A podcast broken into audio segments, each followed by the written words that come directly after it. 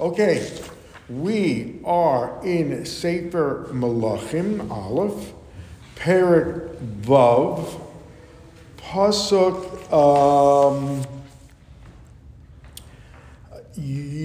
let's say Yud Zayin, Barbim Ba'ama, but I would like to revisit Perik Melachim Aleph, Perik Vav, uh, Pasuk Zayin again. Uh, it's Vahabayis Behibunaso Evan Shlemo. We learned that the stones, Vahabayis Behibunaso Evan Shlema Mase Nirvana, that when they took the stones from the quarry, it was built with stones Mase Shlema.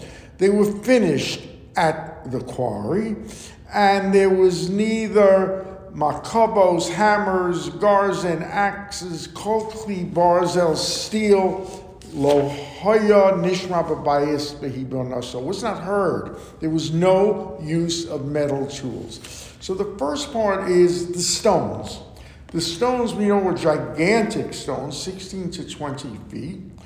We are told that because of the construction, what they would do was not using metal. And let's get to that. The basis of not using metal comes from Parshas Yisro, where the pasuk says in Perichov Beis, pasuk uh, Perichov pasuk Beis, the im says the pasuk b'mizbeach avonim taseli. If you're making an altar of stones, this is in the Mishkan. Lo sibne eshen gazit. Do not build them with hewn stones.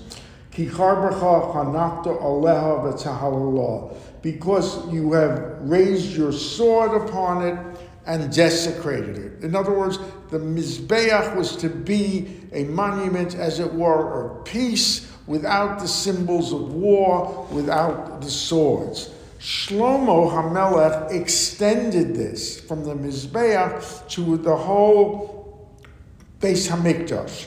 There was to be no use of metal. Metal symbolized war, etc. So then, how did they get those stones there? The gigantic stones, as we say, some 16 to 20 feet each.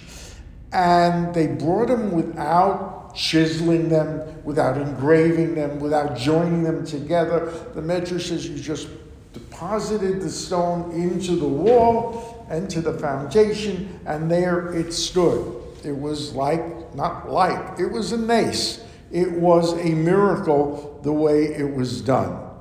Now, the question of metal, you did not use any metal in the, in the entire Beis Mikdash. As I said, you didn't hear it. So, the reason being, in other words, how did you engrave those stones, first of all, without using metal? It was a nace, one explanation. Two, we touched on it yesterday, was that magic, metaphysical, mystical animal known as the shamir, the worm. The worm, according to Agadata, was invented, invented, created on the sixth day of Bereshis, resided in Gan Eden, had an amazing ability to hew through stone, to chisel, to split, to engrave, to carve. In fact, Agadata tells us it was used by Moshe in the uh, Mishkan itself to do also the breastplate of the Kohen.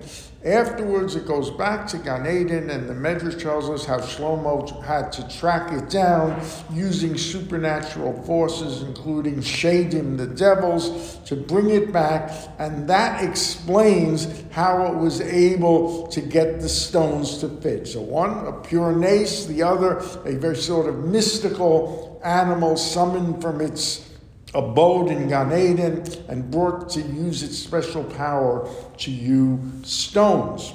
Now, we also said that from this we learned a minhag. A minhag is brought down, and it is brought down. It's in the Shulchan Aruch, it's in the Kitzur, it's in the Mishnah Berurah, a very strong minhag that we do not use, or rather during benching on Shabbos, we put away the knife or the other metal utensils we use to like slice the challah, etc. They are covered or you're taken away uh, completely. So the question is, uh, why the obvious relationship of the Mizbeach with today's counterpart of the Mizbeach is our Shulchan. Our own tables are held to be the representation of the Mizbeach in our day. And so, the same way as there was no metal on the Mizbeach, we removed the metal uh, from our tables. There is an even more bizarre explanation for this minhag and what is shocking is that it's brought down everywhere. It's accepted as a universal reason why we remove the metal. Let me explain. The, the Mishnah Berurah brings down a story, a Masa Shahaya, of a man who was benching and became so agitated in the Birkas Hamazon when he came to Yibana Shalayim that Jerusalem should be built with the temple that he actually took a knife and stabbed himself to death. I'm not making it up. It is brought down everywhere. Japanese Jew? A Japanese Jew? a samurai, yeah. And so there you have from that we get that minhag. And so the question is even asked, and uh, when you could very logical question. Are you saying because this one possibly deranged person did this to himself, we have instituted a universal minhag to remove the silverware before benching? The answer is yes. And the answer is that yes, it may have been an extreme form of behavior, but it illustrates how thousands of years later, the loss of the mikdash and the dream that it will be restored is a very real living thing to, uh, to a person, and it might even be uh, praiseworthy, although they do not encourage us to go to that extreme. So that explains a very interesting uh, minhag. So now we begin with the instruct, uh, the continue of the construction, and we've got the problem here that what Shlomo has done, he has laid the foundation and the flooring in stone. His ultimate purpose is to lay it entirely, overlay it with gold, the walls, the floors, etc. The problem is with a layer with stone underneath and gold on top, it's not going to work. They, can't, it slides off, it doesn't, uh, just doesn't meld together. So you needed an intermediate coating of wood. That's where the Arze uh, come in. So that what you had to do was after the foundation stone, you put wood and then you put the entire thing in gold. Um, so let's begin with. Test Vav is going to explain the process as we outlined it with um, first the um, Heichal, that's outside of the Kodesh Kedoshim, and then the Kodesh Kedoshim, but the process was the same. So Vayiven es Kyrios Habayis mibaisa betzloas arozim mikarka Habayis ad Kyrios hasufan tzipor eitz mibayis. He now puts the boards of cedar. You use the boards of cedar or arozim on the wall, but because you needed a stronger kind of wood on the flooring because of all the pedestrian traffic, you therefore used what uh, Hiram gave as well, the, uh, the cypress tree. So he covers them. Uh, Kiryas Habayis, the walls of the house, uses cedar. Floor of the house, up until the ceiling, he uses the other kind of wood, and therefore he covers uh, the floor of the house with cypress. And then the measurements of uh, Vayiven es Esrim Amma Miyakase Habayis Pitzlos Al Razim in Harkarka Ad Hakiros, 20 cubits from the floor to the top of the ceiling. Vayiven Lo Mibayis Litzvir Lakodesh HaKadoshim. And he builds it all the way, does the same thing with the Kodesh Kedoshim. So he's done the Heichal and the Kodesh Kedoshim. There was um, the, 40 amos there. The Eretz al Habayis Penimo Miklas Pekaim Tzitzim. There he does, he carves it. The wood is carved with these beautiful ornamentation of knobs, flowers. Hakol Eretz, but there is all Eretz Ein Even Nira. You do not see the underlying stone. And the same thing we say in the Ujvir B'toch Habayis Pnima. This is a very interesting verb. And the dvir, before the bias, which we would assume is part of the sanctuary in the midst of the, the bias, he um, prepares the Sitain Shamas Aron Bris Hashem to put the Ark of the Covenant there. Why prepare? That's what you're doing. In the first you year, a very interesting midrash. Shlomo foresaw that someday that temple was going to be destroyed. And what he did was he prepared a series of underground tunnels, of underground corridors where the Aron would be taken when it was threatened in the conquest by Nebuchadnezzar and hidden away. It was put away. We know there is no counterpart of the Aron in Bayis Sheni, and interestingly enough, it is never found.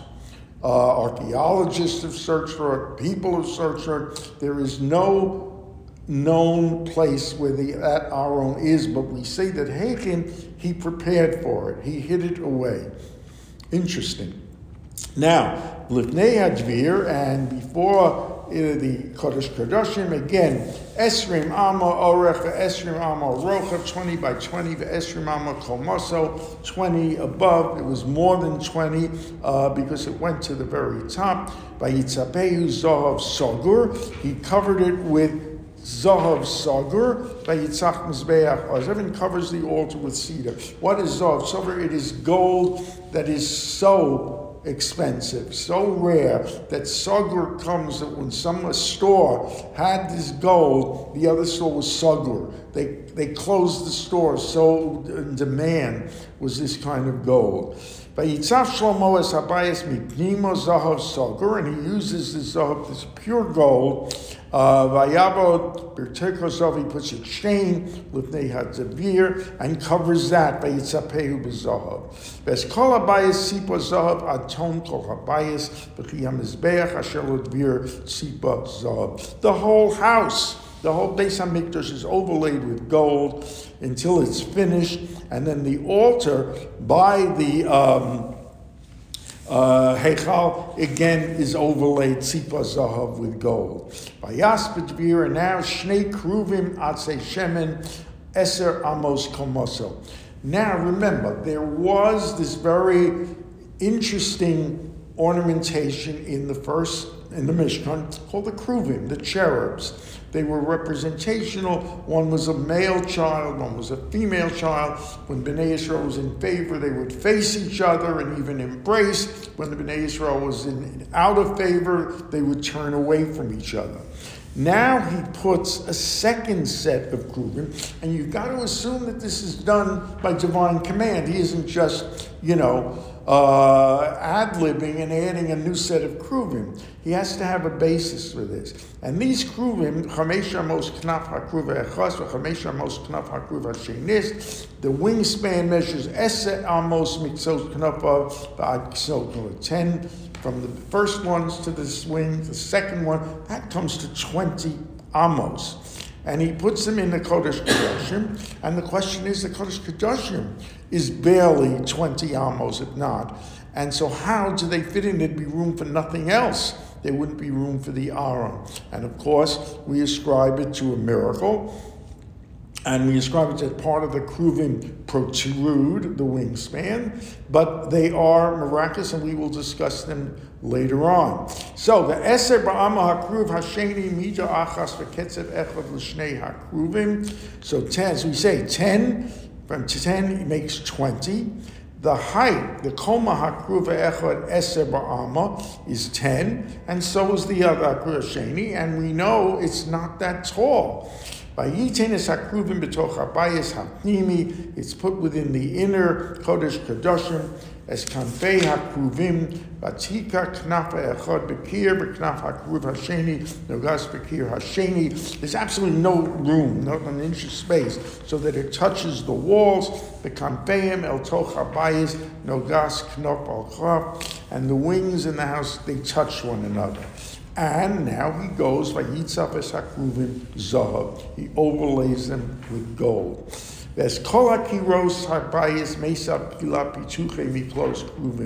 All the walls of the house he surrounded with figures, the figures of the kruvim, and the um, they're ornamented with palm trees and open flowers, both within and without.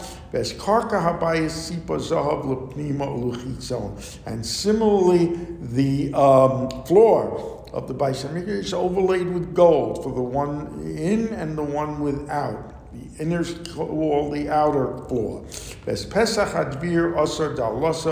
And the entrance he made doors of uh, olive wood, Atse Shemen, which is of course the finest of uh, olive wood, for Ayel Mezuzos Chamisho.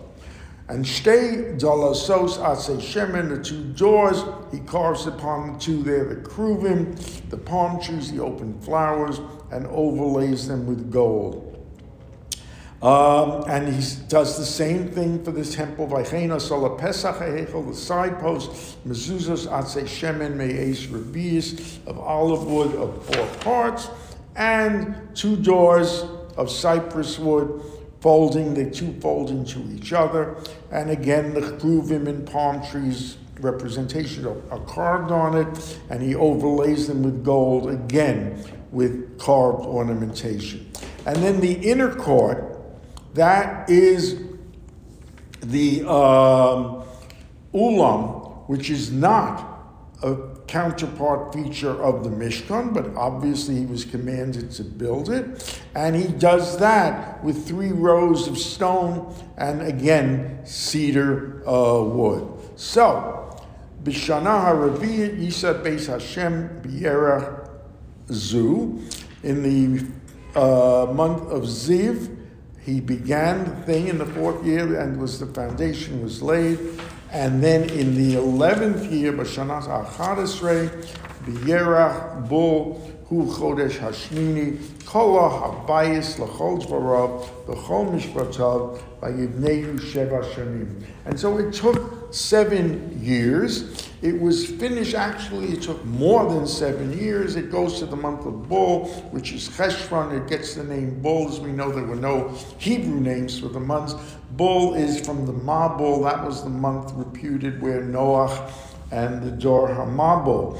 And so he has finished the job seven years, working day and night. Just interestingly, tomorrow in Yirtzeh Hashem, we begin his house, Shlomo's own personal house, and it begins to take it 13 years. And so you might think, sure, for his own house, he's taking 13 years for the Beis Hamikdash, or just seven. The answer to the Meforshim are very fast, so no.